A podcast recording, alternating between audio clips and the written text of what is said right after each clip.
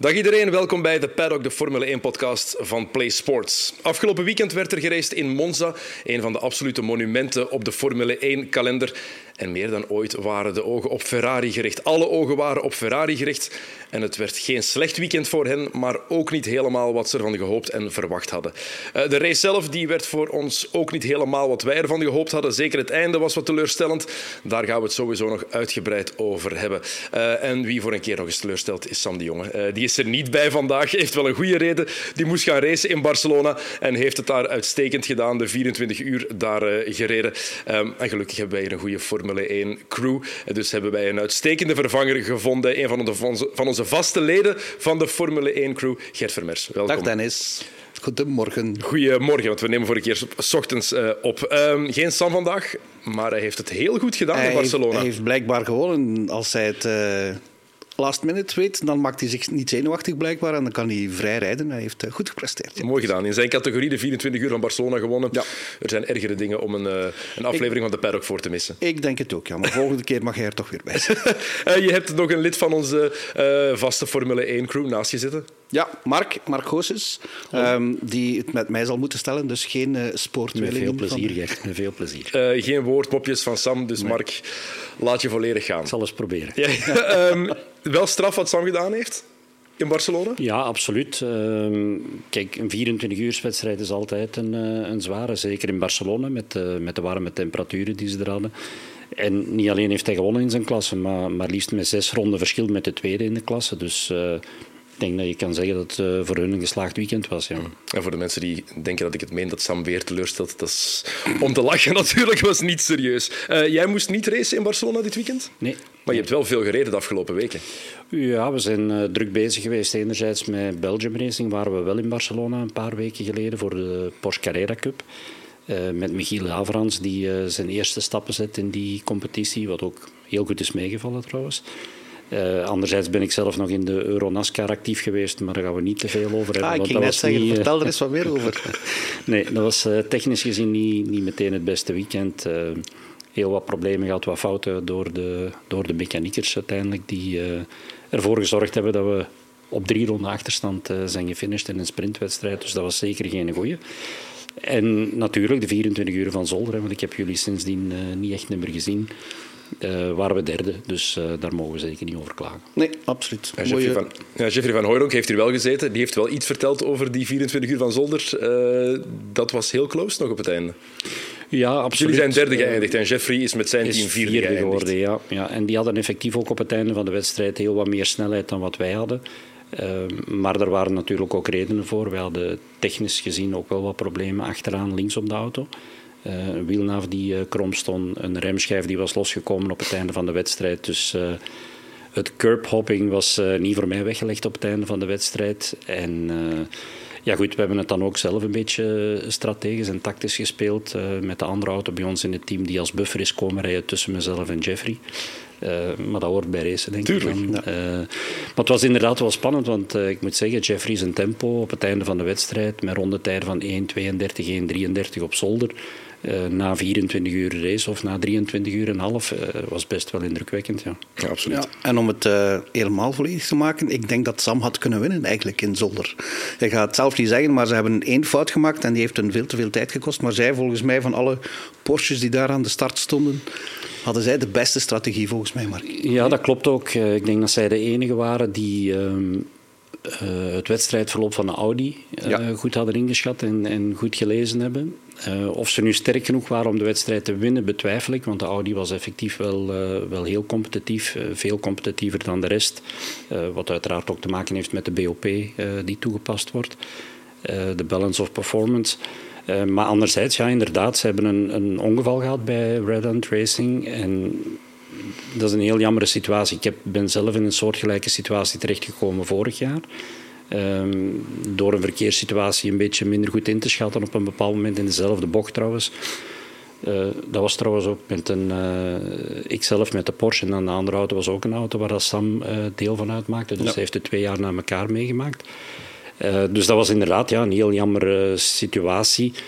Uh, maar zoals je zegt, ik denk dat zij de enige waren die uh, het vuur aan de schenen van Audi kon leggen. Jammer, maar heeft het dit weekend toch wat uh, ja, kunnen goedmaken voor zichzelf. Um, de grote prijs van Italië was er in de Formule 1 afgelopen weekend. als we naar Monza gaan, naar zo'n monument, dat heeft toch altijd net iets meer. Op voorhand al, je voelt daar iets meer verwachtingen. Je voelt daar al op voorhand iets meer spanning bij, vind ik. Het is ook de, de... Ik denk, bij Monza heb ik altijd het gevoel, als ik daar kom dat je daar de geschiedenis kan voelen eigenlijk. Je stapt dat park binnen, je gaat door dat tunneltje, je komt aan de andere kant buiten en je ziet daar die enorme tribune aan de achterkant. Alles ademt daar autosport. En ja, dat is niet te verklaren, dat circuit bestaat nu 100 jaar, net hè, dit jaar. Maar er is al zoveel gebeurd in de autosport dat, dat je dat eigenlijk voelt als je daaraan komt. En als je daar dan een grote prijs kan rijden, ja, volgens mij, dat is een... Er is ook altijd kritiek op Monza, net zoals op Francorchamps, van wegens te oud eh, faciliteiten en zo. En, en geen goed verkeersplan en van alle chaos. En dat was er dit jaar ook weer. Maar zo'n koersen die moeten op de kalender blijven staan, punt. Je moet een beetje verankering hebben in de geschiedenis van de sport, toch? Hè? Om, om je sport groter te maken. Want als je alleen maar nieuwe races gaat organiseren, dan ben je je cultuur van de sport kwijt. Hè. Dus Monza hoort daar volgens mij zeker bij. Ja, absoluut. Uh, je zegt het wel, die organisatie niet onbelangrijk, want we hebben onder andere ook uh, van uh, een kijker een bericht gekregen die daar was en die zondag zelfs niet meer is teruggegaan omdat het zaterdag zo schandalig was. Is waar. Daar zelf echt niet alleen daar naartoe gaan, maar daar aankomen. Ehm, blijkbaar om daar eten of drinken te kopen was quasi onmogelijk. Je moest verschillende soorten jetons kopen. En als je dan niet de juiste had, dan moest je opnieuw gaan aanschuiven. Maar het waren rijen van twee uur om enkel en alleen ik heb, uh, ik iets heb te kunnen kopen. Ik heb een berichtje gezien van iemand die zegt: Ik heb nog een kilometer in de file te gaan. Ik dacht, ja, een kilometer in de file met de auto, dat valt best mee. Stond te voet kilometer in de file voor de ingang. No way. Ja, echt waar. Die stond op een kilometer van de ingang aan te schuiven. Maar dat is de keerzijde van de medaille natuurlijk. Hè. De populariteit van die wedstrijd, zeker in Italië, zeker met heel dat Ferrari gebeuren op het moment. Uh, en dan heb, je, dan heb je dat soort scenario's. Ja, organiseer het dan toch gewoon beter als je dan mensen laat binnenkomen, bepaalde die soorten tickets op dat uur laten binnenkomen. Je kan dat wel beter regelen, denk ik. In Spa hebben ze dit jaar veel verbeterd. Het is nog niet ideaal. Je hebt nog altijd files bij het aankomen en bij het wegrijden, maar veel minder dan vroeger. Dus er is een manier. Je moet gewoon consistent blijven. Ik heb nu gehoord dat in Italië iedere dag anders was. Dat lukt dus niet. Hè? Als, als iemand denkt van ja, ik kan dus op vrijdag kan ik langs daar binnen, maar dan komt hij op zaterdag en dan kan hij daar niet meer binnen, moet hij helemaal rond. Ja, zo schrik je mensen af en dat gaat dus niet. Mm, absoluut. Um, het is niet de bedoeling om negatief te, door te gaan, want ik zeg het, we, we keken enorm uit naar dit weekend. Monza, ik heb het daar heel hard voor. Ik ben er één één keer naartoe geweest en zoals je zegt, je, je voelt daar echt de geschiedenis ook van, uh, van dat circuit. Maar het einde van de wedstrijd dat we, gisteren, ja, dat we gisteren meegemaakt hebben, dat we gisteren gezien hebben, dat is echt, ja, jij noemde het een sof, Gert. Ja. dat is het beste woord. Wat een teleurstelling, een desillusie, anti-reclame voor de sport. Als ik eerlijk mag zijn. Absoluut, ik geef je 100% gelijk. Je moet een wedstrijd laten eindigen als een wedstrijd, niet als een processie. En bedoel, er zijn regels genoeg om dat te vermijden. En eigenlijk hebben ze tegenovergestelde gedaan van in Abu Dhabi vorig jaar. Toen zijn ze overhaast werk gegaan, hebben ze de regels niet gevolgd. Daar kan geen discussie over bestaan. Nu hebben ze de regels wel gevolgd, maar in hun schrik van iets verkeerd te doen, vrees ik, zijn ze veel te traag geweest. Ik bedoel, als het drie ronden duurt om achter de safety car te geraken, waar ben je dan mee bezig? Ja, het klopt volledig. Ik kan, ik kan er weinig anders aan toevoegen. Maar kijk, de, de timing dat dat voorval zich voordoet hè, met, de, met de McLaren is ook een beetje ongelukkig natuurlijk. Hè. Het is op, uh, ik dacht dat zeven ronden van het einde was of zoiets. Uh, die timing, als je op dat moment moet, moet gaan ja, anticiperen op de situatie, dat, dat is een moeilijke oefening. Ja. Maar sowieso, ja, we hebben al verschillende scenario's uh, aangehaald. Hè. Hadden ze een rode vlag moeten geven. Volgens mij wel. Uh, ja, waarom niet? Uh, ik, ik vond het heel lang duren voordat ze die wagen er gingen weghalen. Oké, okay, hij staat op een gevaarlijke plek.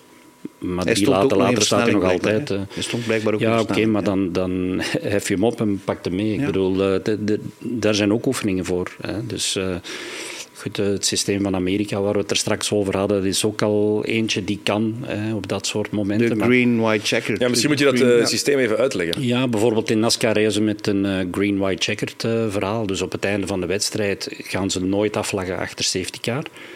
dus ze gaan altijd over naar twee ronde wedstrijd nog. Hè. Zijn, krijgt de groene vlag wanneer dat de baan wordt vrijgegeven. White, white flag betekent dan laatste ronde, last lap. Uh, en dan pas de finishvlag. Dus dan heb je nog twee ronde wedstrijd. Hè, toch nog een beetje animo brengt voor, uh, voor de de kijkers, maar ook voor de mensen ginder aanwezig. Dus uh, er zijn verschillende manieren. Ze hadden rode vlag kunnen geven, herstarten. Uh, ja, Ik denk... dit, dit was echt wel het laatste wat ze moesten doen. Ja, inderdaad. Green White Checker is moeilijk in de Formule 1, want daar zit ze altijd limiet met de brandstof. Ja. Dus als je dan een ronde of twee of drie erbij voegt, kom je daar in de problemen. Maar een rode vlag, die regels bestaan nu ook. Ze hadden ze ook in Abu Dhabi moeten doen vorig jaar. Hè. Rode vlag, iedereen naar de pitlane, iedereen kan op nieuwe banden staan. En dan heb je ook een spectaculaire finale met sportieve gelijkheid. De fans zijn, zijn blij dat ze zien. En je kan ook het probleem in alle veiligheid oplossen. Want gisteren bleven ze doorrijden op het moment dat die wagen wordt weggesleept. Ik bedoel, ik wil Jules Bianchi niet ter treuren herhalen, maar dat is het, wat er gebeurd is. Hè. Een wagen die dan toch van de baan gaat en die zo'n zo'n bulldozer raakt is levensgevaarlijk. Op zo'n moment moet de wedstrijd worden stilgelegd. Ja, absoluut. Want dat is ook een van de vragen die we hebben binnengekregen op Instagram. Davidov die vroeg ons dat van ja, waarom tellen de rondes achter een safety car mee als racing laps, maar die, die benzine? Ja, ja die benzine. Alles, alles, is berekend. Hè. De teams, de ingenieurs, die, die berekenen hun strategie daarop. En, mhm. en inderdaad, dat is het grootste probleem in de Formule 1 op dit moment dan, hè, in dit soort uh, situaties, dat er niet wordt bijgetankt tijdens de wedstrijd. Ja. Want misschien was er niks gebeurd. De kans is zelfs groot dat, we, dat de uitslag hetzelfde was gebleven. Heel groot. Maar we hadden tenminste wel voilà. nog één of twee rondes gehad waarin er geraced werd. En ik denk dat dat het enige is wat je als als sportliefhebber wil zien dat er een mogelijkheid is dat er iets gebeurt. Ja. Het is alsof je naar een concert gaat en, en, er zo, ja, je zal het niet weten dat er drie songs voor het eind is, maar dat de artiest opeens zegt: Ik ben weg. Wat soms wel eens gebeurt en dat is dan ook een, eh, een desillusie natuurlijk. Maar als sportliefhebber is dat wel, ja, het is, je zei het al, Gert, het is het tegenovergestelde van wat vorig jaar in Abu Dhabi gebeurt en daar is veel rond te doen geweest. Maar ik denk dat elke sportliefhebber liever dat ziet elke keer dan wat er gisteren gebeurd is. Lijkt mij heel logisch. Mm, Abu Dhabi wil ik toch ook niet herhaald zien hoor. Nee, maar op het moment zelf. Hè, er, gebeurde tenminste iets. Daarom, op het moment zelf was Abu Dhabi fantastisch. Mhm. Maar als je dan achteraf hoort dat, dat de regels niet zijn gevolgd. Of, of net zoals ik bijvoorbeeld. Ik maak die vergelijking graag. in. De goal van Maradona tegen Engeland vond ik ook fantastisch. Toen tot de herhaling bleek dat het met de hand was. Sorry hè. Nee, maar ik bedoel... Play by the rules. Absoluut, daar heb je gelijk in. Het gaat puur over ja, liever wel dat je, dat je als liefhebber iets ziet dan niks. Gisteren was er niks. Ja, er moet gewoon animo gevolgd... Het moet animo zijn, maar ze moeten de regels volgen. En, mm. en dat is vorig jaar verkeerd gearbitreerd geweest. En nu hebben ze het ja, meer aan de, aan de zekere kant willen spelen. En, en ja, mijn teleurstelling van heel veel fans. Ja. Lewis Hamilton die is daar nog eens over begonnen. Hè, over, eh, van, ja, er is één, keer, één geval geweest waarin de regels niet zijn gevolgd. En dat was vorig jaar in Abu Dhabi. Dus het hele uh, riedeltje dat er... Uh, ja, want de regels waren toch niet duidelijk genoeg, ja, werd gezegd, na vorig jaar. De regels waren toen ook al duidelijk. Ze zijn gewoon niet gevolgd. Maar goed, de stewards dit weekend waren om het zacht uit te drukken, niet van topniveau. Ik, ik heb eigenlijk nog nooit in een Formule 1 weekend dan, daarbuiten wel, maar in een Formule 1 weekend heb ik nog nooit zo slechte stewards of zo veel discutabele beslissingen gezien. Ook in Formule 2, in de Formule 3. Formule 3 krijgt de rijder vijf seconden straf omdat hij vier keer track limits had gedaan. Achteraf bleek dat het maar drie keer was. Dus die had die vijf seconden nooit moeten krijgen. De Formule 2 krijgt een rijder een stop-and-go van 10 seconden. Bleek dat dat gewoon een straf van 10 seconden had moeten zijn. Maar e- eens hij die straf heeft uitgevoerd, kan je dat natuurlijk niet meer terugdraaien. Dat is rampzalig. Ik bedoel, als je op het hoogste niveau wil werken, als je de, de, de businessvluchten wil nemen om naar alle uithoeken van de, de wereld te reizen en op restaurant gaan en in een goed hotel slapen als steward, doe dan ook je job. Ik bedoel, het was echt razend slecht dit weekend. Ik zie je lachen, Mark. Ja, ik volg, ik volg Gert ook gewoon. Dat zijn mensen die, die ervoor kiezen om, om, om dat soort beslissingen te mogen nemen, die verantwoordelijkheden te hebben. Ja, dan moet je ook, uh, dan moet je ook handelen naar, naar vanhand, absoluut. Mm, um, en ja, er is al wel vaker kritiek op stewards geweest. Hè? Mm. Hoor ik, bij ons in de studio hoor ik dat heel vaak, dat de frustratie daar, wel, daar wel over is. Nee, en wat dat ook is, op, op nationaal niveau, laat het mij zo zeggen daar kan ik nog eventueel aanvaarden dat een steward niet altijd de juiste beslissing neemt. Want dat is iemand die dat na zijn uren doet, om het maar zo te zeggen. Ja, maar ook, ook daar, ook daar, nee, ook daar zou niet mogen gebeuren. Er zijn zoveel mensen die, die hun geld spenderen aan hobby. Ja. Dus uh, de, diegenen die het als hobby doen. Uh, dat kan dat ook niet. Ik vind, ik vind het nooit. Uh, ik denk dat we nooit die, die ruimte mogen geven dat het, dat het zou kunnen of dat het, is, zou mogen. Want zelfs als je vergelijkt met provinciaal voetbal, of basketbal of provinciaal volleybal, maakt niet uit welke sport. Ook daar verwacht je dat de scheidsrechters de regels kennen en die juist toepassen. Ook al doen ze het gewoon voor hun plezier, is het een hobby als je die verantwoordelijkheid krijgt, en die verantwoordelijkheid, ja, natuurlijk professioneel vlak is het veel meer dan op amateuristisch vlak, maar je hebt wel bepaalde verantwoordelijkheden, dan verwacht je ook wel dat ze ja, snappen waar het over gaat, toch? Wat dan nationaal wel gebeurd is, daar willen ze zelden toegeven dat ze in de fout zijn gegaan. Dat vind ik nog erger dan.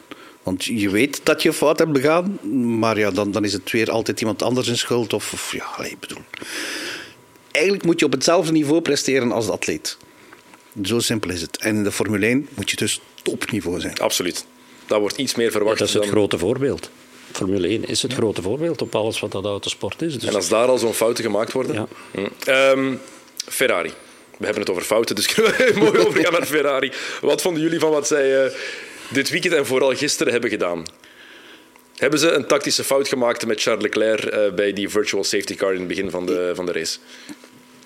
Ze zitten, ze zitten natuurlijk in een moeilijke situatie hè, op dat moment. Want wat zij ook gaan doen, zij weten niet hoe dat Red Bull gaat reageren. Maar zoals Massimo gisteren al aangaf uh, in de studio, is op, op dat moment in de wedstrijd, het was nog zo vroeg in de wedstrijd, er kon nog zoveel gebeuren. Ik zou ook niet binnengekomen zijn op dat moment. We waren 13 rondes ver? 13, ja. 13, ja. Ze moesten nog 40 rijden. Op een medium setje banden, ga er maar aan staan. Dat is zo goed als onmogelijk. Maar ja, ze moesten, zoals Mark al zei, zoals Massimo al zei. Ik heb zo de indruk dat ze nu van alles aan het proberen zijn om Red Bull te kloppen. Maar volgens mij, gelijk wat ze gisteren hadden geprobeerd, ze hadden nooit Max Verstappen kunnen kloppen. Dat leek me zo goed als onmogelijk. Maar waarom doen ze dat dan op zo'n moment? Wat gaat er achter die, uh, dat die beslissing? Is omdat het Ferrari is. Ook al de manier waarop, dan vragen ze aan Charles Leclerc, ja, we gaan terug naar plan A. Eh, hoe zit het met jou? Ja, al mee akkoord, ja, wil je dat ook doen? Zeg gewoon, box, kom binnen. Dat, dat doen ze bij Red Bull, dat doen ze bij Mercedes. En dat leidt dan tot een, een als dat iedere keer lukt, en dat lukt ook 99% van de gevallen, tot een blind vertrouwen tussen rijder en, en de strateeg. Want als de rijder, die rijder heeft nooit het volledige beeld als hij achter het stuur zit. Nooit het volledige beeld van de wedstrijd. Dus die rekent dan op zijn ingenieur om te weten wat er gebeurt. En als die dan zegt, kom nu binnen, dan gaat die rijder binnen. En meestal draait dat goed uit. Nee, bij Ferrari moeten ze eerst nog een theekransje opzetten vooraleer als een beslissing nemen. Alsjeblieft, dat gaat toch niet? Zorgt dat niet voor onzekerheid of voor twijfels bij de, bij de rijder in de wagen? Ik ging je net zeggen, dat zorgt voor twijfel voor de rijder. Zoals Gert zegt, strategisch kan die rijder op dat moment niet alles zien wat hij moet zien om zo'n beslissingen te nemen. Wat je wel kan doen, is je kan raad gaan vragen bij de rijder van hoe, is, hoe voelt de wagen aan, hoe is de situatie met de banden, dat soort dingen. Dat kan je wel gaan vragen. Hij kan feedback geven over wat het gevoel is van de auto, maar niet strategisch gaan bepalen welke, welke stappen dat ze moeten zetten. Dat kan onmogelijk. Mm, en zo was de wedstrijd van Charles Leclerc eigenlijk toen al voor een deel voorbij, tenminste zijn strijd om mee te doen voor de overwinning. Ja, eigenlijk wel, want, want zonder die safety car aan het eind was hij nooit terug in het spoor van Verstappen geraakt. En met die tweede pitstop, ja, eigenlijk had hij een neutralisatie nodig. Hè. Ze hadden geprobeerd om van die eerste neutralisatie gebruik te maken, maar dat was te laat. De winst hadden ze ook al niet volledig, want toen ze in de pit stonden werd het weer groen, dus konden ze weer racen. Dus dat voordeel hadden ze dan niet volledig. Het was een beetje... Hadden ze gewoon een, een originele strategie gevolgd, dan was het spannender geworden, denk ik. Ik denk niet dat Verstappen er niet voorbij zou geraakt zijn. Die had ook wel gewonnen, denk ik. Maar zo hadden ze zichzelf misschien nog een beetje van een fighting chance kunnen geven. Hm, wel heel positief bij Ferrari gisteren, Carlos Sainz. Die rijdt een heel goede race en verdiende het eigenlijk wel om op het podium te staan. Ja, hij heeft absoluut geen enkele fout gemaakt. Uh, kwam van ver, had natuurlijk DRS op al die lange rechte stukken. En een nieuwe motor ook. En een nieuwe motor kan je redelijk snel en makkelijk voorbij. Maar toch, die, die, die remzones, het moment dat die auto's uitremden van welk niveau dan ook, hij is op geen enkel moment in de fout gegaan, nooit ergens een klein tikkeltje lock-up gehad, nooit verrast door, door het verliezen van downforce. Uh, want je kan natuurlijk wel een heel goede uh, slipstream hebben. Maar als je dan de downforce verliest, verliest dan, uh, dan wordt de remzone weer veel complexer. Maar hij heeft zich op geen enkele manier ergens in een foutje doen lokken door niemand. Dus, dus voor mij heeft hij een heel perfecte wedstrijd gereden. Mhm. Ja, Sterke manoeuvres bij momenten ook, want je zegt het, ja, nieuwe motor, oké, dan gaat het allemaal gemakkelijker, maar je moet het juiste rempunt nog elke keer spotten ook. En het is niet dat al zijn inhaalmanoeuvres er zo gemakkelijk uitzagen. Nee, en als je dan vergelijkt met rijders die in een vergelijkbare positie zaten, een Sergio Perez of Lewis Hamilton, Carlos Sainz kwam daar veel beter uit. Hij ging veel vlotter naar voren. Hm. Wat vonden jullie van de de verjaardagseditie pakken van, uh, van Ferrari. Want ze hebben hun 75ste verjaardag dit weekend ook gevierd met een gele uitrusting. De gele rode wagen vond ik fantastisch. De gele helmen ook nog. De gele pakken al een ietsje minder, toch? Nu, ik heb liever een gele wagen dan een rode wagen, hè, maar...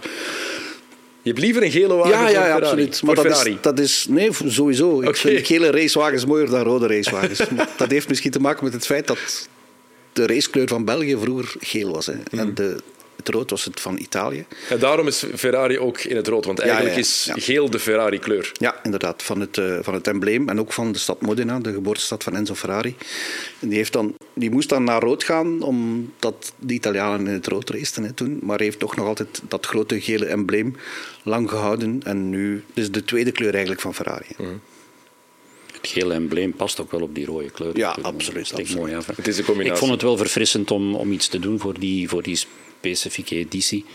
Uh, maar ik denk dat de, de Formule 1-fans al jaren en dag gewend zijn aan die rode kleuren van Ferrari. Dus mm voor een one-off kan het wel. Ja, het rood, Ferrari blijft rood, ook al is het was het oorspronkelijk geel. Je gaat Ferrari altijd linken met de rode kleur. Nu, het Automatisch. Rood, het rood van dit jaar is ook veel mooier. Het is echt dat, dat donkerrood, het, scharlaken eigenlijk. Als je dat vergelijkt met het rood van uh, wat in de tijd van uh, Michael Schumacher werd gebruikt, het Marlboro-rood eigenlijk dus. Dat, dat was afgrijzelijk. Dat was bijna fluo-oranje. We gaan niet opnieuw over je schoenen beginnen, maar dat was geen mooie kleur. De Pol heeft uh, voor oranje gekozen okay. vorige week. Dus kijk, um, Gert heeft het, al, heeft het al gezegd. Mark, was er iets te doen geweest aan Max Verstappen? Gisteren? Nee, die was uh, opnieuw supersterk. Um, volledig vooral. Um, maar bij die jongens zie je ook op geen enkel moment twijfel. Die weten heel goed wat ze doen. Die hebben een strategie op voorhand bepaald. En oké, je kan een, een, strategie A, B of C hebben. Uh, maar die, die lezen een situatie perfect tijdens de wedstrijd en, en die voeren uit wat ze moeten uitvoeren. En ja, Max rijdt ook uh, opnieuw weer een, een heel sterke race, vind ik. Het leek soms te gemakkelijk voor hem. Ja, als je hem zag rondrijden. als, je, als je ziet hoe dat hij zelfs de tijd heeft om, om naar een rempunt toe iets vroeger het gas te lossen, te coasten, echt rustig aan terug te schakelen. Je zag nergens op geen enkel moment dat het geforceerd was. En dan, dan zie je gewoon dat hij de situatie 100% onder controle heeft. Ook al zijn reactie na de kwalificaties, toen hij wist dat hij vijf plaatsen straf nam, zijn reactie was: dan nemen we ze morgen wel. Hè als je dat al hoort van Max Verstappen, dan weet je eigenlijk al van goed. Uh, we rijden voor de tweede plaats. Dat is eigenlijk Leclerc ook, hè, jongens. Uh, Domani. Domani. Dat was, ja, ja. Uh, dat was anders toch? Dat was iets anders. Ja. Bij Verstappen was het de wetenschap. Morgen ja. doen we het bij Leclerc was het de hoop. De hoop. Ja, Morgen gaan we het hopelijk doen. Uh, elfde overwinning van het seizoen. Uh, nog twee verwijderd van het record. Dat staat op naam van uh, Michael Schumacher en Sebastian Vettel. Is dat record eraan? Dat record gaat eraan, maar heeft het dezelfde waarde als er 22 races op een seizoen zijn daar kan je eeuwig over discussiëren natuurlijk. Maar het blijft een, een enorme prestatie als je zoveel races in één seizoen kan winnen. Vijfde op rij, maar nog maar de eerste keer ooit op het podium in Monza. Dat is eigenlijk verrassend. Die gast draait al even mee, heeft overal al, al, bijna op het podium gestaan, nog maar de eerste keer ooit in Monza. Ja, maar niet omdat hij niet competitief was. Nee. Het is altijd uh, door situaties geweest. Uh, door zijn eigen schuld. Uh, en door zijn eigen schuld, ja, natuurlijk. Dat is ook leergeld dat je betaalt. En, en als je dan zijn wedstrijd van gisteren ziet, dan dan zie je toch dat hij veel gewonnen heeft aan maturiteit, ook als, uh, als rijder, als, als wereldkampioen, als huidig wereldkampioen. Uh, ik, ik vind Max een heel andere rijder nu dan, dan een jaar geleden bijvoorbeeld. We hebben gisteren wel gezien dat je wel degelijk met twee door die bochten kan waar hij uh, Hamilton vorig jaar gecrashed zijn. Dat hebben we gisteren wel gezien. Ja, het is, maar je hebt, je hebt wederzijds respect nodig hè, bij zo'n situaties. Dat is in de Redion ook hè, bijvoorbeeld. Er zijn zo van die bochten waar je met twee door kan. Als je, allebei weet waar je mee bezig bent. Ja. Als je wil dat je er met twee doorgaat. Ja, inderdaad. Okay, we gaan niet terug over het van vorig jaar beginnen misschien, want dat is toch al, genoeg gepasseerd. Um, het vertrouwen bij eh, Red Bull, niet alleen bij Verstappen, maar bij Red Bull zelf was ook heel groot. Merkten we ook na de race gisteren. Want zij vonden het effectief jammer dat er geen rondje meer geraced werd. Ja, maar dat is ook omdat zij de sport kennen. Ze kennen de regels, ze kennen de sport, zij vinden het evenzeer jammer. als, als winnaar of als kampioen wil je gewoon op een correcte manier die titel binnenhalen en, en races winnen. En het siert hun dat ze dat ook meteen na de wedstrijd over de boordradio zeggen. Ja, er zijn ook, er zijn ook kenners, tussen aanhalingstekens, die vonden dat het een cadeautje was voor Verstappen. Ik vind juist van niet. Door die achter safety car finish te hebben, is de glans van zijn overwinning weg. Hè? Ik bedoel, dan had, hij had zelfs nog een extra kans gekregen om nog eens te tonen dat hij de beter was. En die kans heeft hij niet gekregen. Dus het was zeker geen cadeautje voor Verstappen. Nee, uh, wel boegeroep voor Verstappen in Monza. Hebben jullie daar begrip voor? Nee. Voor Verstappen niet. Voor, voor de, het feit dat het achter safety car finisht wel, maar voor Verstappen niet, nee. Het was wel voor Verstappen, denk ik. Ja, ik weet het niet. Ik heb ook al reacties gelezen dat het niet voor Verstappen was, maar eerder naar de Fiat toe. En, en dat hoop ik inderdaad nog, want het boegeroep aan, aan geadresseerd aan Verstappen zou absoluut niet correct zijn. Want toen hij het podium ook opkwam, voor ja. Russell was er applaus, voor Leclerc natuurlijk applaus. En je hoorde dat de, de wedstrijdregie de klank ook dicht draaide. Ah, dat is ook opgevallen eigenlijk. Ja, ja, ja inderdaad. was boegeroep toen uh, Verstappen op het podium kwam. Dus ik vermoed dan dat het wel voor hem was. Maar dat, nee, absoluut Waarom? Nul respect Is dat, is dat frustratie omdat hij zo dominant is en omdat Ferrari er goed leek uit te zien en dan uiteindelijk toch niet meer meedoet? Is dat de, of wat is daar een, een verklaring voor? Niet alle F1-supporters zijn even intelligent, denk ik dan. uh, dus je hebt in alle sporten. Hè. Waarom zijn er voetbalsupporters die wel de tegenstander kunnen respecteren en zijn er anderen die dan het plein opstormen als ze 2-0 achter staan? Als het, maar als het spannend is, zou ik het nog begrijpen. Het verschil is 116 punten. Ja, vandaar ook. Dus, ja, eh, ik denk dat het vooral een teleurstelling was, omdat de verwachtingen waren heel hoog bij Ferrari. Ze dachten dat ze het bij hun op hun eigen thuiscircuit gingen doen en, en dat is gewoon niet gelukt. En dan is hij de zondebak. Omdat hij het, ja, hij het wel goed gedaan heeft, is hij ja, de zondebak. Hij is, nu, hij is nu toevallig degene waar dat de concurrentie mee, mee gevoerd wordt. Hè, waar, dat, uh, waar dat ze tegen moeten racen om het, om het überhaupt kunnen, kunnen mogelijk te maken. 116 punten is het verschil nu. Nog 22 in Singapore is daar kampioen. Ja, het is niet meer de vraag of, maar wel wanneer Verstappen wereldkampioen wordt. Wanneer gaat het gebeuren volgens jullie? Japan, hè, over twee koersen, denk ik. Het kan al in Singapore als hij 22 punten meer scoort dan Leclerc. Wat dus betekent dat Leclerc zo goed als uitvalt of achtste of negende of tiende finisht. Um, dat denk ik niet dat zal gebeuren. Integendeel, ik denk dat Singapore eerder een Ferrari-circuit is of een Mercedes-circuit zelfs. Het zou eens kunnen dat George Russell daar wint. Um, maar Japan, dan gaat hij, na Japan moet hij dan hoeveel 138 min 26 is 112 punten voorsprong nog hebben. Dat zal wel lukken, denk ik. Gaat het gebeuren? In Japan of ik in denk uh, Singapore? Japan ook, uh, Singapore niet. Ik hoop trouwens, uh, wat Gert zegt, dat het, dat het klopt. Dat Russell een, een goede kans maakt, want die is aan een heel sterk seizoen bezig, mhm. als je het mij vraagt. Dus het zou voor hem wel een mooie beloning zijn, mocht hij mocht die Singapore winnen. Mhm. maar er staat ook geen druk op Verstappen hè, op Red Bull. Dus ik denk dat zij meer dan content zijn als ze het in, in Japan binnenhalen. Hoe schatten jullie deze titel in? Want ja, dat hier gaat komen, dat, dat weten we nu. Hoe schatten jullie dit in, historisch gezien? Um, het is al de bevestiging dat het geen one-hit wonder is. Niet dat iemand dat dacht, maar ik, maar ik, vind hem, ik kan deze titel beter appreciëren dan die van vorig jaar. Door het einde van vorig jaar? Ja. ja door, door want het is net zoals die eerste titel van Schumacher. Hè. Daar is altijd aan blijven kleven dat hij tegen Damon Hill is gereden in Adelaide. Bij Verstappen, die eerste titel, er gaat altijd blijven aankleven dat de regels niet zijn gevolgd. Zijn schuld niet, maar het zal zo zijn. Nu, deze heeft hij duidelijk getoond dat hij de beste is dit jaar. Ja, en ook als je, eh, als je teruggaat naar het begin van het seizoen, waar dat Ferrari er wel stond, hè, zeker op vlak van competitiviteit, ik wil het niet hebben over de, over de juiste beslissingen nemen in strategie en dat soort dingen.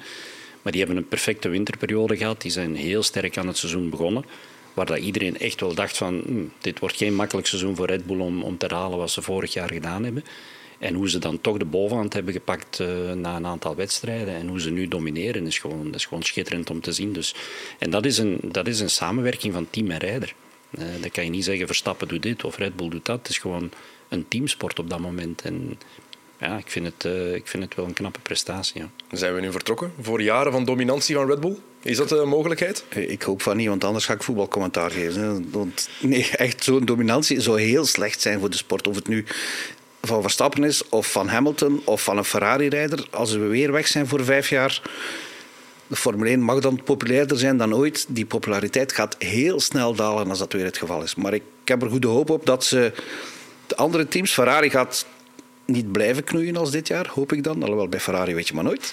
Maar Mercedes zou volgend jaar weer al een pak dichter moeten zijn. Ze zijn nu al dichter. Hè. Ze staan toch regelmatig op het podium, dus ze zijn er bijna.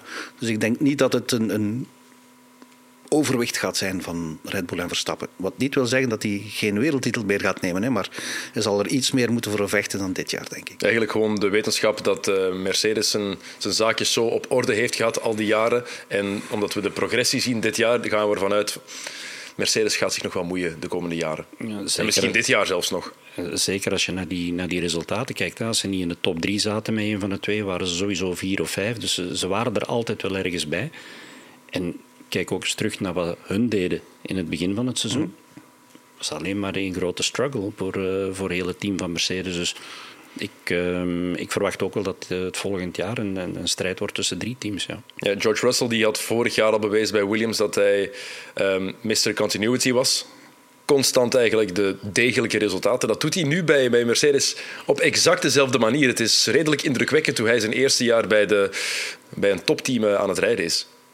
Ja, maar het feit dat ze, dat ze minder dominant zijn dit jaar dan vorig jaar, maakt het voor hem ook iets makkelijker om die strijd aan te gaan met Hamilton. Uh, anders bleef je met die nummer 1 status van Hamilton, die overduidelijk was, zoals de voorbije jaren was. Dan had het misschien voor Russell een beetje moeilijker geweest. Maar nu zijn ze samen moeten gaan werken om die wagen competitief te krijgen. Uh, nog maar eens, hè, het is een teamsport, dus het, was afhankelijk van twee, van twee piloten dit jaar. En ja, ik vind dat hem. Uh... Ja, maar toch, als, bedoel, je kan, als je vergelijkt wat Valtteri Bottas deed als hij van Williams naar Mercedes ging, die zetten niet die resultaten neer van, van George Russell nu. Hè. Is er één keer uitgetikt bij Silverstone in de start. Alle andere races top 5 gereden. En niet zelden een podium. Ja. En het blijft ook nog een relatief jonge jongen, hè, George Russell. Dus... Wat gaan ze doen als ze effectief terug competitief zijn? En met competitief bedoel ik meedoen voor de wereldtitel. Hamilton gaat nog altijd... Hamilton gaat nooit stoppen met zich de nummer 1 te voelen, denk ik. Dat is zo'n winnaar maar Russell gaat ook niet. Russell is geen. Je zegt het al. Het is geen Valtteri Bottas, maar ook qua mentaliteit is het geen Bottas. Hè? Nee, nee, nee. Russell heeft ook. Ja, is Formule 2 kampioen geweest. Hè? Dus die, die weet wat het is om, om kampioen te worden. En die wil ook wereldkampioen Formule 1 worden. Omdat hij weet dat hij het kan en dat hij de, de machine heeft. En als hij daarvoor Lewis Hamilton moet kloppen, zijn grote idool van toen hij klein was, ja, dan moet dat maar zo. Dat worden dan moeilijke tijden hè, voor Toto Wolf. Maar goed, ja, daarvoor zitten we in de sport. Hè. Daar kijken we naar uit. Wat, wat, gaan ze kiezen? Of gaan ze ze gewoon laten racen zoals ze bij Hamilton en Rosberg hebben, hebben toegelaten? ze in eerste instantie laten racen, ja. Ja, het gaat niet goed komen, hè? Nee, en, nee, en, en, het is ook, en iedereen heeft dat graag. En, en aan de andere kant, vooral, het is een beetje jammer omdat je het dan opneemt tegen een team waar een duidelijke nummer 1 en een nummer 2 is. Hè, met Verstappen en Perez. Dus dan zet je jezelf eigenlijk een beetje een hak. Maar het zou jammer zijn als je weet dat je rijders even sterk zijn en evenveel kans maken op de titel, dat je één zou terughouden, want dat is sportief, is dat niet, is dat niet goed. Ja. Lewis Hamilton, die gisteren wel met een van de mooiste inhaalmanoeuvres heeft uitgepakt. Die double pass ja, was indrukwekkend. Daarvoor ben je zeven keer wereldkampioen, hè, zeg ik dan. Dat is, ja, bedoel, je hebt van die rijders die af en toe Terwijl aan de andere kant, bij de start was hij nergens. Hè. Lewis Hamilton, daar heeft hij zodanig veel ingehouden dat hij op een gegeven moment laatst reed. Maar als je dan in de wedstrijd in zo'n situatie komt en je weet als je de voorbij kan. Het is bijna automatisch, denk ik ook, hè, bij zo'n rijder. Bij een Hamilton, bij Verstappen. Klein gaatje zien, reageren, de voorbij. Ja, maar hij heeft ook de, situatie was goed gelezen op voorhand. Hè. Al, twee bochten voorheen ziet hij wat dat er zit aan te komen. En eh, zoals je zegt, Gert, dat, dat, dat is de reden waarom dat hij zeven keer wereldkampioen is, omdat je dat soort dingen ziet. Uh, nog geen wereldkampioen in de Formule 1, wel in de Formule E was uh, Nick de Vries. Mogen invallen voor de zieke Alex Albon dit weekend. Um, wat die jongen gedaan heeft, ben ik zwaar van onder de indruk. Toch, jij niet alleen. Wat had je gegeven? 9,5 na de kwalificaties, 11 op 10.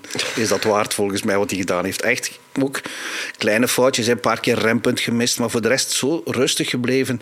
Geluisterd vooral naar het team, hè, want hij wist zelf ook goed wel dat hij wetenschap tekort kwam om het alles uit die wagen te halen. Dus hij heeft zich volledig laten begeleiden door een team. Voor een rijder, ik kan me voorstellen, Mark, jij gaat dat bevestigen, dat is niet altijd makkelijk om te luisteren, blind te luisteren naar, naar, wat de mensen je vertellen. Nee, en vooral ook, je kent die mensen eigenlijk nog niet echt. Dus het zijn allemaal nieuwe, nieuwe mensen. Oké, hij heeft dat wel een keer getest voor hun. Uh, maar hij krijgt ochtends uh, bij wijze van spreken een, een, een, oproep dat hij naar Mercedes moet. Wordt hij in een team geplaatst en dan in één keer ja, doe het maar. Hè. Anderhalf uur op voorhand wist hij het. Ja. Eerder dat weekend had hij nog een eh, vrije oefenrit gedaan met de Aston Martin. En dan moet hij ineens met een Williams gaan rijden waar hij Ja, niks van weet eigenlijk. Ja, en dat is niet hetzelfde. Die Aston is niet hetzelfde dan die Williams, is niet hetzelfde dan een Mercedes, is niet hetzelfde dan een simulator. Ehm, ik vind het ook echt ja, heel indrukwekkend. Hij heeft dan, wat, wat heb je in zo'n vrije training? Een, een paar runs van, van twee, drie Ja, rondjes. En, en omdat het zo laat was, heeft hij de eerste helft van die derde vrije training nog moeten laten Nog schieten. missen, Ja. Dat is echt maf. Eh, de eerste sinds 1978 die in één weekend voor hetzelfde team eh, heeft gereden. Wie niet naar onze uitzending heeft gekeken. Ehm, Gert, vertel ons wie, wie, wie het was, wat er toen gebeurd is. Ertel. Harald Ertel, de man met een snor die breder was dan de voorvleugel van zijn auto. Je moet de foto maar eens opzoeken. Maar die had zich proberen pre-kwalificeren met een Enzyme, denk ik, in 78 in Monza ook. In. Monza ook, ja. Dat is niet gelukt. En dan ging hij naar ATS. Dat was het team toen van eh, Michael Blekemolen. En daar wist hij zich niet te kwalificeren. Dus dat is de laatste die met twee verschillende auto's in een raceweekend heeft gereden. Ik denk dat dat een keer of vier, vijf is voorgekomen. Het meest bekende geval is Graham Hill. Dat is een goed verhaal, vind ik. Ja, die weigerde in, was toen wereldkampioen, regerend wereldkampioen. En Colin Chapman bij Lotus had een vierwiel aangedreven wagen ontwikkeld. Was daar vol van, zoals Colin Chapman altijd vol was van zijn nieuwe ontwerpen. Graham Hill weigerde daarmee te rijden. Dat was blijkbaar een rijdende doodskist. Dat ding viel altijd uit elkaar. En de grote prijs van Silverstone stonden alleen de vierwiel aangedreven Lotussen daar. En zegt Graham ja, maar ik rijd daar niet mee. Ja, maar je zal moeten, want we hebben geen andere wagens. We hebben toch nog de oude? Maar nee, die staat hier niet. Oké, dan ga ik bij Brabham rijden. Hij stapt gewoon naar de andere box. Vraagt er aan, eh, aan Brabham, mag ik bij jullie rijden? Want Jack Brabham, die normaal met die wagen reed, die had een gebroken enkel. Dus die wagen die stond er maar. Heeft dan de vrije training met de Brabham gereden. En dan heeft Colin Chapman van Lotus toch gezegd van... Ja, we hebben toch nog de oude wagen gevonden. Eh, kom maar weer bij ons. Dat is een, eh, ja, toen ging- dat nog in eind jaren 60. Nu Dat zal dat niet meer lukken, Dat denk is ik. onwaarschijnlijk. Eh, Nick de Vries dan, na wat hij dit weekend heeft laten zien. Wat betekent dit voor zijn, voor zijn toekomst? Want hij heeft een degelijke kwalificatie gereden, maar heeft een goede race gereden. Is negende geworden, meteen in de punten. Dat kan toch alleen maar goede gevolgen hebben? Ik hoop het maar, hè. Want, want bedoel, als je zo'n prestatie neerzet, dan verdien je toch duidelijk een plaats bij Williams. Ik bedoel, al zeker de plaats van Nicola Latifi, in ieder geval. Ja, dat is zijn rechtstreekse vergelijk, hè, Latifi. En als je dan ziet hoeveel beter dat hij doet, ja, dan denk ik dat hij gisteren laten zien heeft dat hij minimum op hetzelfde niveau kan staan dan Albon. Ja, In die box van Latifi moet de sfeer onder het de Vriespunt zijn geweest. Oh, Sam is er niet. Dat is niet doorgestuurd door Sam. Nee, Nee. het is niet doorgestuurd. Sam is er niet af en toe moet iemand de eer hoog houden. Nee, maar die gast ja, die is gisteren naar huis gereden Ja. door een debutant die de wagen niet kende. Dit moet toch ook al heeft hij elke keer een gigantische zak geld bij, dit moet toch einde verhaal zijn voor Latifi. Ik zou bijna zeggen, hou de eer aan jezelf. En, ja, zeker aan het eind van het seizoen, niemand kan toch nog worden overtuigd dat Nicola Latifi zijn plaats in de Formule 1 verdient. Het was al moeilijk toen hij begon, omdat hij eigenlijk de laatste echte paydriver is.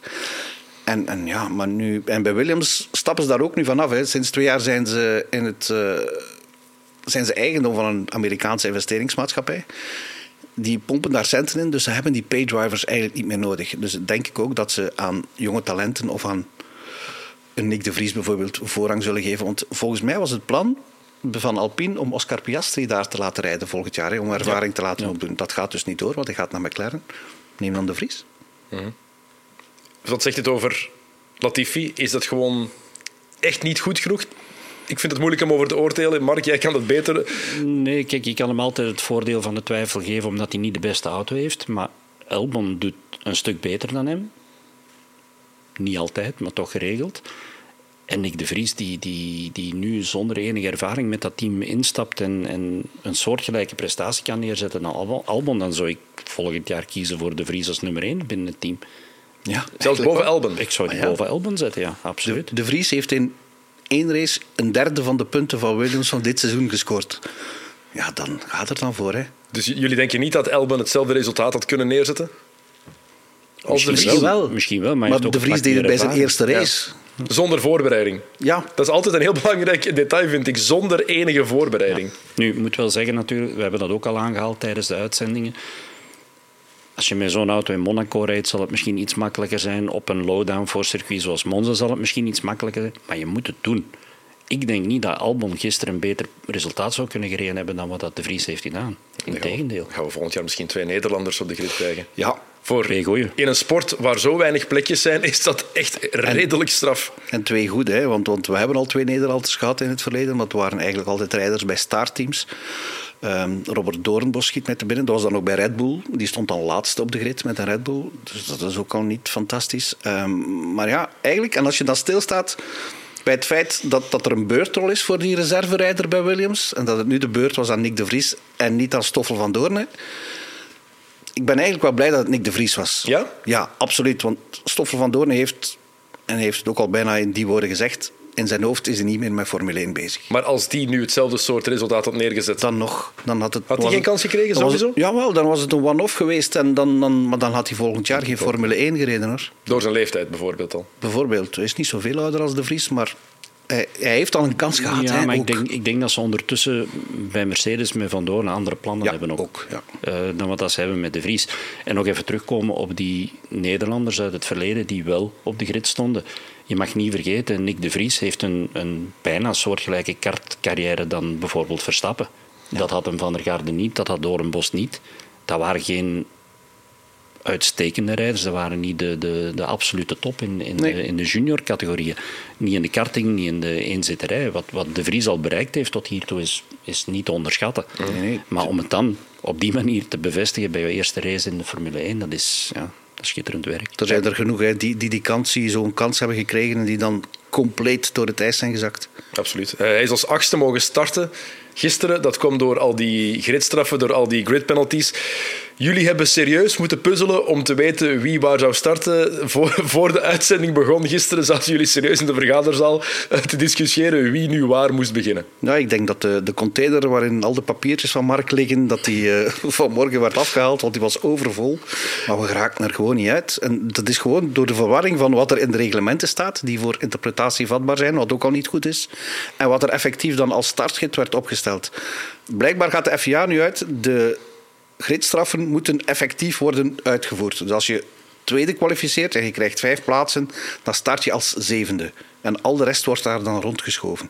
Maar, maar het is, volgens de reglementen moet je eerst de gridstraffen toepassen, dan de back of the grid. En we gaan niet in detail gaan, want het is zodanig ingewikkeld.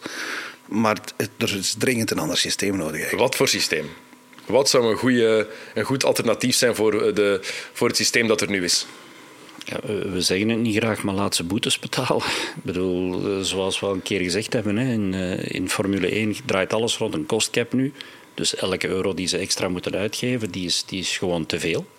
Eh, ook maar nu al- wordt er mee gelachen. Hè. Ik bedoel, er zijn jongens die een vijftiende tijd rijden, die, of veertiende tijd rijden, die 15 plekken op de start gaan, ja, dan start je 29ste. We zijn met hoeveel? De 20, hè, ja. Net daarom. Dus er, er klopt gewoon ergens iets niet in heel het verhaal. En ook, en ook de, de regel van je moet drie krachtbronnen gebruiken op een seizoen.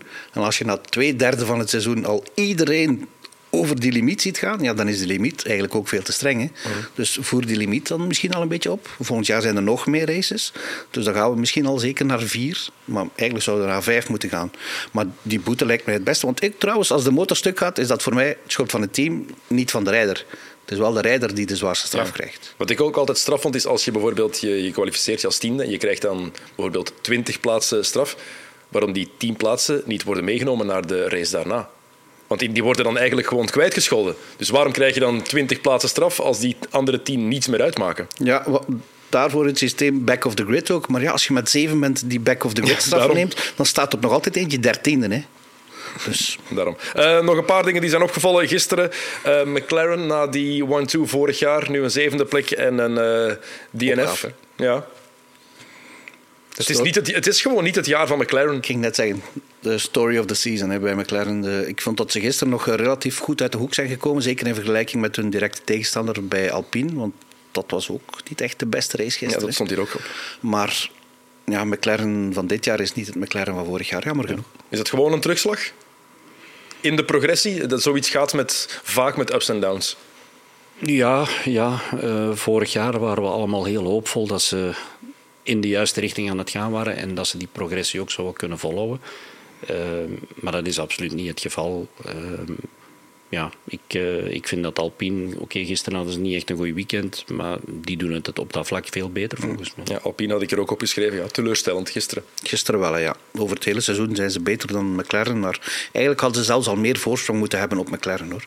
De Lando Norris heeft het uh, zaterdag nog een beetje een plaagstoot uitgedeeld.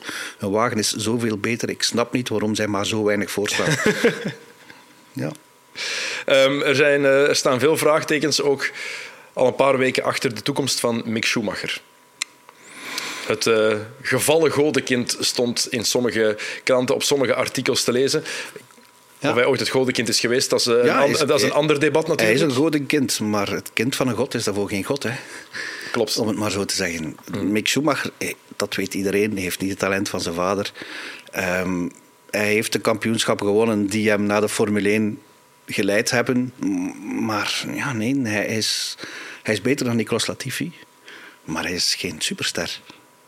Hij kan aan een stuur draaien, maar, maar verdient hij geen plaats in de Formule 1. Op commercieel gebied allicht wel, sportief gebied. Waar, waar plaatsen jullie hem sportief gezien bij de 20 rijders op dit moment? 21ste, nee. Um, Nicolas Latifi zit er nog bij, 19e. Is het echt zo laag? Ja, wie anders nog daarachter? Ah nee, Lance Stroll hebben we ook nog. Stroll bijvoorbeeld, ja. Ja, 18e dan. Maar, ja, ik ging net zeggen, verder dan 18e, 17e, helaas niet. En jullie zien daar ook geen progressiemogelijkheden meer, uh, meer in? Nee. Nee, ik denk het niet. Hij heeft, nu, hij heeft dit jaar al progressie gemaakt. Hè. Hij heeft een catastrofaal seizoensbegin. Serieus, wat auto's kapot gereden. Dan zich herpakt. Een paar goede races paar gereden. Echt goede races gereden. Maar die consistentie zit er niet in. Hè. Net zoals Stroll af en toe ook een keer, die heeft zelfs ooit op een podium gestaan, hij heeft op pole gestaan in Turkije.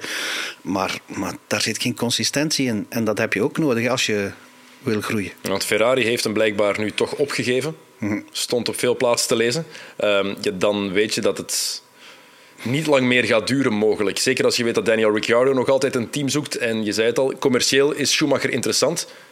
Daniel Ricciardo is commercieel voor een team als Haas bijvoorbeeld minstens even interessant. Dankzij Drive to Survive is Ricciardo in de States gigantisch populair. Hè? Ja, een van de meest populaire Formule 1-rijders. Dus commercieel gezien is dat misschien zelfs interessanter voor Haas dat vanuit dat oogpunt, ja, absoluut, denk ik. Zeker als we volgend jaar drie grote prijzen in de Verenigde Staten hebben. Ik denk dat uh, Schumacher momenteel moet hebben van zijn nationaliteit, eerder dan iets anders. Ik denk als er morgen merken echt op zoek gaan naar die Duitse nationaliteit, en dan nog, hè, dan moeten we nog afwachten hoe dat ze bijvoorbeeld met Hulkenberg omgaan.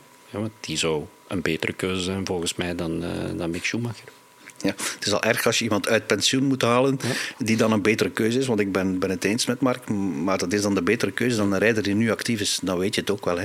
Zien we, uh, zien we uh, Mick Schumacher volgend jaar nog in de Formule 1?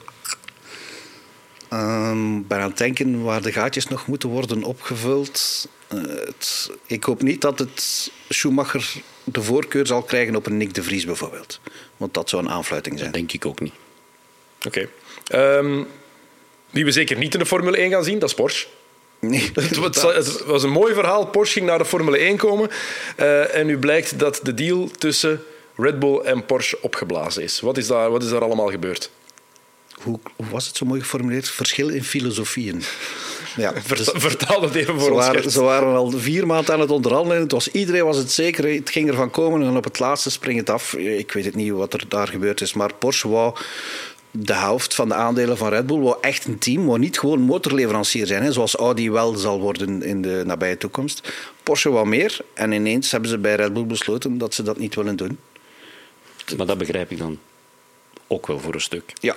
Als je ziet welke, welke inspanningen Red Bull allemaal geleverd heeft om op dit niveau te komen, dan snap ik dat ergens wel. Het is ook vaak zo als een constructeur in de Formule 1 inkomt, dat ze een team à Williams of een team à la Sauber of iets dergelijks uh, gaan overnemen of voor de helft gaan investeren. Maar een team zoals Red Bull, dat is de absolute top op dit moment. Dus ik kan me perfect inbeelden waarom dat Red Bull dat niet wil. Ja, inderdaad. Aan de andere kant, het getuigt misschien ook van een beetje overmoed. Hè? Denken van, wij kunnen het wel alleen. Ze hebben al bewezen dat ze het alleen kunnen. Maar je moet niet vergeten, vanaf 2026 komen die nieuwe motorregels invoegen. Zij zijn ervan overtuigd dat ze met hun Red Bull Powertrain, zoals die officieel heet, maar eigenlijk een Honda-motor is, dat ze die dus kunnen vervangen, dat ze sterk genoeg zullen zijn om die motor zelf te kunnen ontwikkelen. Oké, als, je, als je daar zeker van bent. Ze hebben ook al genoeg in geïnvesteerd. Dus dat zal niet het probleem zijn. Maar het blijft toch een gok, denk ik. aan de andere kant, Porsche moest ook een, een nieuwe motor ontwikkelen. Hè? Dus... Ja, maar ik denk dat Red Bull dan misschien in de gesprekken met Porsche meer op zoek was naar een technische partner. En niet zozeer in een aandeelhouder van 50 procent. Ik denk dat daar het, ja. uh, het verschil zat in, in de filosofie. Ja, ik denk dat Red Bull inderdaad zo'n idee had wat, wat Audi nu zal doen, al ligt bij Sauber, want dat moet ook nog worden bevestigd. Gewoon de motorleverancier is en dan ja, de, niet een, een stuk van het team overnam, zoals dat goed voorbeeld daar van BMW Williams ooit. Mm -hmm. Williams werd gewoon overgenomen door BMW. En als BMW zich dan terugtrekt, ja, dan ligt je team op je gat. Hè.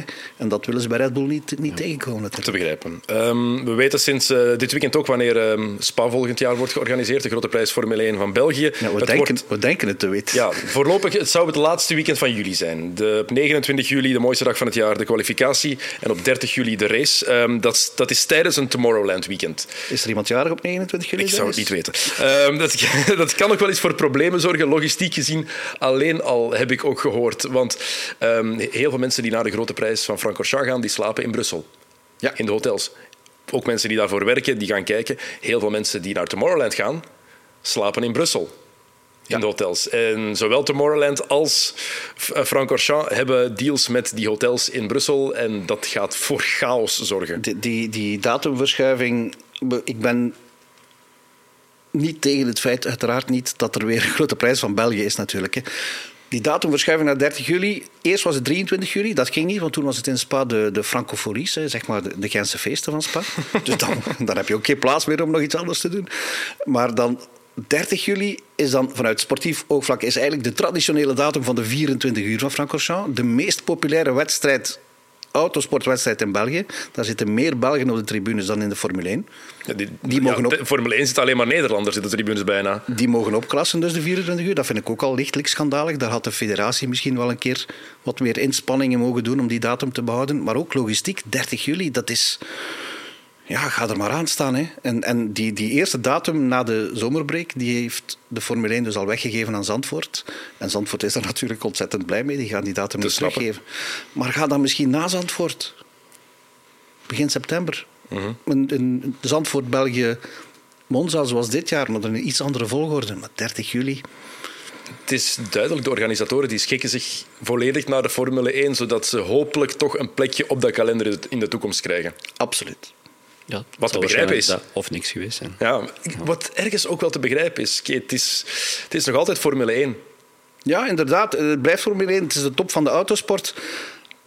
Maar het geeft maar weer eens de blijk dat de Formule 1 zich een beetje, een beetje wereldvreemd gedraagt. Je kan niet zomaar denken van we doen het op 30 juli en de rest moet zich maar aanpassen. Nee, er zijn ook nog mensen die niet met Formule 1 bezig zijn. Er zijn nog andere takken in de autosport. Uh, niet alleen in de, autosport. De sector gewoon ja. Absoluut. absoluut. Um, we hebben ook twee nieuwe wereldkampioenen. In de Formule 2 en de Formule 3. Uh, Filippo Drugovic in de Formule 2, Victor Martijn in de Formule 3. Um, wat zeggen deze titels over hun toekomst? We zullen misschien beginnen met, met Drugovic, de kampioen in de Formule 2. Die mag daar volgend jaar dus niet rijden, omdat hij de titel heeft gepakt. Wat nog altijd een van de meest belachelijke regels is die ik ooit heb gehoord, dat je een titel niet mag verdedigen. Dat is een, een belachelijke regel, omdat het maar een halve regel is. Moest het nu de regel zijn van je mag niet meer in de Formule 2 rijden, maar je rijdt gegarandeerd in de Formule 1 exact. als testrijder of als oefenritten, oké, helemaal akkoord. Maar nu moet Drugovic... Hij heeft het kapitaal voor Nicolas Latifi te vervangen. Hè. Dus dat is, is ook een van de weinige Formule 2-rijders die niet in een Junior Academy zit, als ik het goed begrepen heb. Zit niet bij Alpine, niet bij Ferrari, niet bij Mercedes. Dus die, die financiert zijn seizoenen, of papa financiert zijn seizoenen zelf. Um, Drugovic heeft dit jaar een goed seizoen gereden. Is zoals wel zijn derde seizoen in de Formule 2. Vergelijk zijn, zijn kwaliteiten met die van Piastri bijvoorbeeld? Um, dit, het verschil van de helft. Ik denk Drugovic, dat is Mick Schumacher. Oké. Okay. Zou jammer zijn mocht hij die plek van Latifi nemen en dat Nick de Vries daardoor moet ophoppelen. Ja, absoluut. absoluut. bijvoorbeeld. Ja. Dus hij kan, hij kan niet tippen aan wat Nick de Vries kan in een wagen? Nee, volgens mij niet, nee. nee. Wat zegt dat dan over de Formule 2 van, van, van dit jaar? Oh, uh, dat, er, dat het niveau daar lager ligt dan vorig jaar bijvoorbeeld. Of van het jaar dat de Vries won, of het jaar dat Van Doornen won.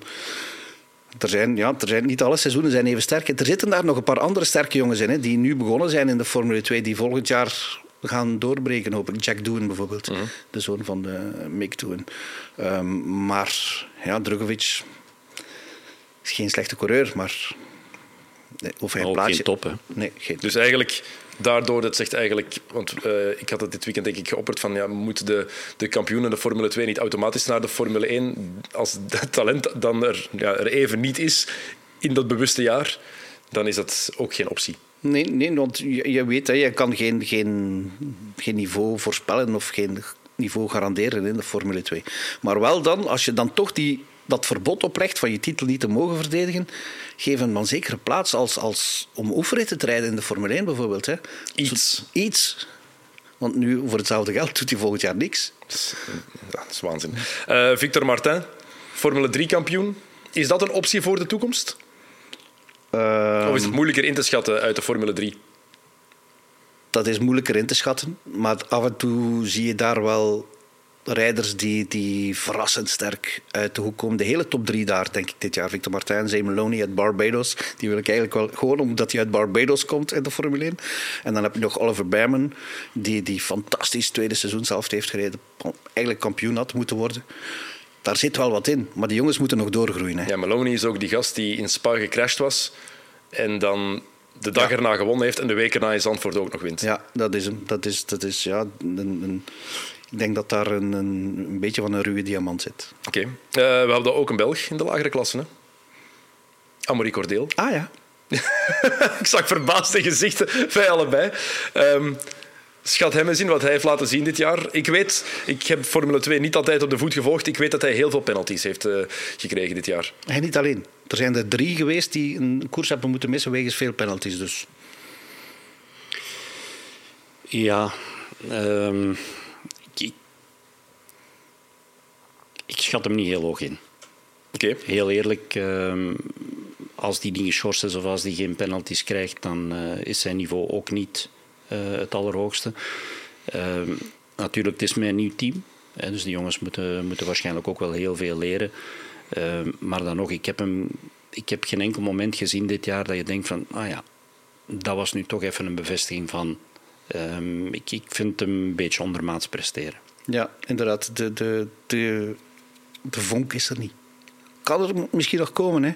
Gebrek aan ervaring. Het was al heel moedig van hem, vond ik, om na één jaar Formule 3, Ja, absoluut. waar het ook niet lukte, onmiddellijk naar de Formule 2 te gaan.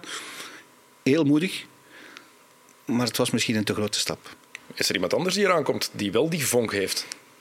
Als Belg bedoel Als je? Belg, ja, absoluut. Ja, want daar blijf je nog altijd op hopen. België in de Formule 1. Nog eens, we hebben Stoffel van Doornen gehad. Het heeft maar twee jaar eigenlijk geduurd. En het waren dan nog eens twee miserabele jaren voor hem. De slechtste jaren die McLaren misschien ooit heeft gehad. Komt er iemand anders aan die we in de opstapklasse gaan kunnen volgen de komende jaren en die wel effectief kans maakt om bijvoorbeeld het niveau van een Nick de Vries te halen? Dan denk ik dat je in de karting moet gaan zoeken. Ja. Echt Ehm, heel jong. Ja, er zijn een aantal jongens die... die eh, neem nu bijvoorbeeld een Kai Rillaerts in, in de kartsport. Bijna elk kampioenschap dat hij rijdt, wint hij. Eh, Of het nu een Nederlands kampioenschap is, een Belgisch kampioenschap, Benelux, Europees, het maakt niet uit. Hij wint races. En dat is net hetgene wat ik daar straks bedoelde met Nick de Vries. Net zoals Max Verstappen. Dat waren jongens in de karting, als ze gingen racen, dan domineerden ze. En dat hebben we al een tijdje niet meer gezien bij, bij, En- bij jonge Belgen. Ook, er zijn ook jonge karters die, die niet wereldvreemd zijn. In, in, Ian Eijkmans bijvoorbeeld. Die, eh, die zegt van ja, Formule 1, oké, dat zou mooi zijn. Maar mijn doel is om professioneel autocoureur te worden in de GT-racerij of in de 24 uur van Le Mans. Formule 1, dat, dat gaat te duur zijn. Ik kan daar nooit geraken. Dus dat is ook al een hindernis. Hè? Maar De realiteit is voor de Belgen nog wat harder dan voor, eh, voor andere nationaliteiten soms. Om het geld bij elkaar te halen alleen al. Het is een, het is een klein land. Ja, De maar- interesse is hier veel kleiner ook. Kijk, wij hebben niet de, de grote multinationals die, die meteen investeren in jong talent. Wij hebben geen automerken die straks staan te springen om, om iets te gaan doen richting Formule 1. Wij, wij zijn geen Italianen, wij zijn geen Duitsers. Dus Is Mark Koeken nog geen Formule 1 of autosport van? Dat is, dat is een niet optie, hè? Niet dat ik weet. Nee, nee, inderdaad, dat zou een optie zijn. Maar aan de andere kant, je nationaliteit doet er niet toe als je wordt opgepikt door, door, een, een merk. door een academy. Als je echt te goed bent, zoals je- Stoffel van Doornen. Zoals Stoffel, bijvoorbeeld. Ja. Oké, ik hoop dat er iemand aankomt. Goed, mannen. Merci om naar hier te komen vandaag. Graag gedaan. Ehm, we hebben even pauze. Het is bijna even lang als de zomerstop. Ja, inderdaad. Het is omdat de grote prijs van Rusland is weggevallen. Hè. Maar ja, het is, het is, een beetje vreemd. Drie weken na elkaar en dan drie weken niks. Is dat een gemis trouwens? Dat we niet in Sochi gaan, uh, gaan racen? Puur sportief gezien? Het zou niet Sochi geweest zijn trouwens. Of toch nog? Dit jaar wel nog Sochi. En wel, dan, dan toch nog daarna dat nieuwe circuit. Ik weet het niet. dat het sportieve gemis zou zijn. Ik, ik, ik werd daar niet warm of koud van, van de grote prijs van Rusland eigenlijk. Net hetzelfde. Is, en ik denk dat de teams er ook niet, uh, niet treurig om zijn. Nee, zeker nu, ja, nu denk ik dat er veel mensen niet naar Rusland willen. Oké, okay, goed. Uh, wij zijn over uh, drie weken zijn we terug met de paddock. en die zaterdag daarvoor, dat is de eerste zaterdag van oktober, als ik me niet vergis. dan zijn er de kwalificaties van de Grote Prijs van Singapore. Zondag is er de race en kan Max Verstappen in principe al wereldkampioen worden. Hopelijk om de spanning er nog een klein beetje in te houden, voor zover we het woord spanning kunnen gebruiken. Um, gebeurt dat dan nog niet, maar uh, ja, we zullen het dan zien. En over drie weken zijn wij ook terug met de paddock. En uh, wie weet heeft Sam dan nog eens goesting om af te komen. We zullen zien of dat het geval is. Uh, bedankt om erbij te zijn vandaag. En heel graag tot over drie weken. Salut.